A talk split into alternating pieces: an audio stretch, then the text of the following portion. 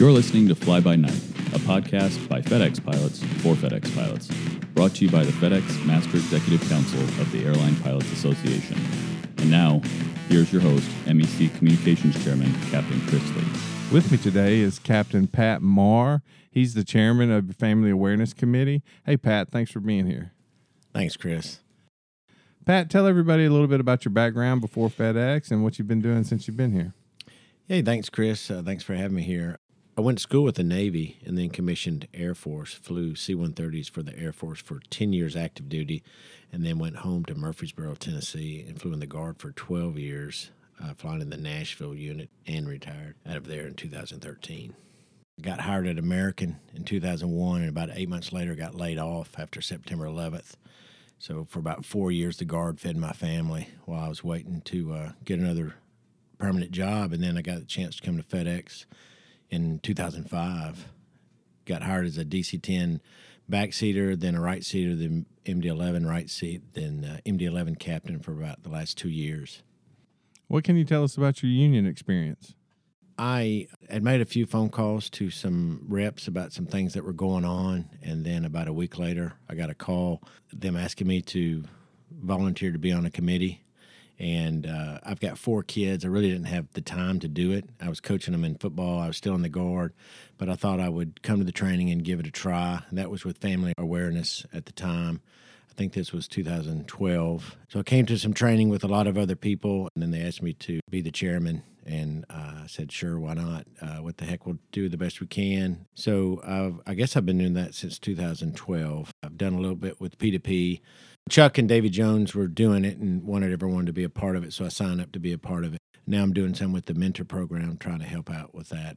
I think that's very important because I think we as captains, especially, but even FOs, need to mentor our people, let them know what what we all expect from a good FedEx pilot, a good association member, uh, especially coming into contract negotiations and just you know how to carry yourself. I think it's important to let people know if you don't tell them, unless they worked another airline, they have no background to pull from. A lot of the military guys, which I am one of, think they're part of the management team, and they're not part of the management team. You know, we're part of the safety team to be safe when we're flying the plane and to get the freight there, but we're not managing it.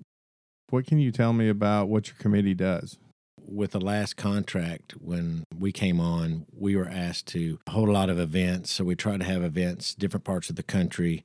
We probably had over 40 events to try to bring people together. So the, the idea was we would put on an event in Denver or event in New York, and then the local people from that area would come to the event, and they would first of all meet each other. A lot of these people don't know each other, so it was a good way for them to meet each other. And then also we'd have one of the MEC reps or one of the MEC officers show up and talk to our people about what's going on at that time with the contract, what we're trying to do, or just what's going on with FedEx in general. And I think it was a good way for our people to socialize with each other. We did probably over 40 events. We've not done a lot lately. I think we're going to start up more. Usually, Anchorage has an event. The FDA seem to have events. I've not been as involved with those at all, really. Uh, but here in Memphis, we've been doing the zoo the zoo lights at Christmas, and we try to invite everyone that uh, FedEx pilot would work with in your daily schedule. We invite the schedulers. We invite the young ladies that clean the sleep rooms,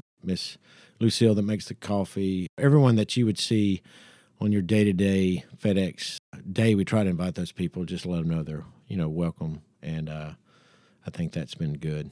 You mentioned the zoo. What other types of events in the past have you put on? The events that we have had in the past, we've been to zoos, air parks, baseball games. Some places just go to a restaurant. Up in Bradley, I think we went to a game room place. Here in Memphis, we helped out with some of the pub events. We had an event here at the Union Building with a contract kickoff. We went to baseball games in Jacksonville, baseball games in Norfolk, the Air Museum in Dulles, Air Museum out in Denver, one of the air museums in Camarillo, which is by Point Mugu. In fact, some of the guys I, I don't know if they own the B 25 or they fly the B 25. So we got to ride in that. That was very cool. But moving forward, a lot of it's going to depend on what the MEC wants to do, how they want to approach things. But I think the events we've had in the past were good and are good some of the reasons we have the events are to help build unity with our pilots and their families and you know thinking about the pilots leave home it would be nice for a lot of the people to have friends they can lean on for help in the in the local area that they may not know. So one of the good reasons to have these get-togethers is where our families can meet each other. And as we move forward in our careers and our contract if things get bad it's good for you know people to know each other and to be able to lean on each other you know in your area. We really need more volunteers to help out with family awareness. Say we want to do something in Salt Lake City, I or someone else on our team would find someone in that area to give us the lowdown on what, what would be a good uh, uh, venue to have an event or what's going on out there.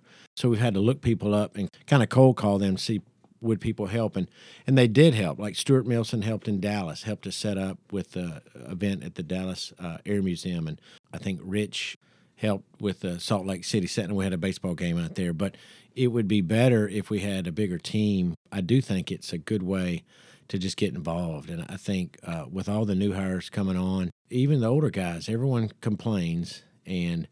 Everything is the association's problem, but when you really look at it, the association is is you. It's it's me. It's us trying to should be look out for each other. And most of the problems or issues are when the management team decides to read a contract a certain way and we all complain about the association. Well it's not really the association it's the management team that's deciding to view trying to decide what the word is means you know. I've always thought it would be whatever your grandmother thought. If your grandmother thought this was the right thing then that would be the right thing. And i think a lot of times our choices are made on schedule and safety and their choices are you know are made on money. But with the new people coming on, I, I, do think it would be beneficial to them to get involved in the association. I know I wasn't here when the union got on property, but it seemed to be a lot of the people that worked here that were not in the union didn't care for the union. The union was a bad thing until they lost their pension, until the company froze those people's pension. And once the company froze those people's pension, they were like, wow, you know, we should have had an association as well. Well, obviously, you're looking for volunteers. What kind of time commitment does that require? It could be, as I guess, as much as they wanted or, or as little as they wanted. I think it would be good to have people throughout the country that when we want to have events in their area that they could just help us come to a good place and organize the event. In the olden days, we had phone trees and we had probably more intimate contact with people. Now, with the, the cell phones and the computers, we feel like we can reach out to people quickly, and we can, but I don't know that people don't necessarily have the intimacy of knowing people as well. Like I, I remember my dad flew for American Airlines, and they had a, an association, they had a union, and I remember coming home from school, maybe 12 years old, and telling my dad that unions were bad and all the bad things we were doing, and and I didn't know he was in an association or, or union, and he set me down. I remember him saying, you know, son, if I didn't have if we weren't in our association, they would send me to Pittsburgh and they'd put me in a hotel for five days, and I wouldn't know when I'm coming home. All my work rules, all my pay, everything has been gained from the union, and that really hit me. I wish we didn't have to have, but we do have to have. And another thing with that, I do remember he played on the American Airlines softball team. So when I was a little kid, we'd go to Greer Field. It wasn't called Greer Field at the time, but uh, we'd go there and he'd play softball, and we'd get to go watch him play. But it was a good way for them uh, to get together so they kind of knew each other. Where here, I think we're all over the world, and I think sometimes people don't know each other as well. So I think if our people would get involved with family awareness or what other committee or what other part of the union, I think it would help. First of all, they could meet more people. Second of all, they could realize that most of the people that are doing the work are just volunteers trying to do the right thing. And I think more people, if they got involved, they'd realize a lot of these answers are not necessarily easily solved. And it's not necessarily what the contract says, is how management is reading the contract. If I'm interested in being a volunteer, how would I reach out to you? That's a great question, Chris. You could call me on my cell phone, look me up in VIPS, and call me.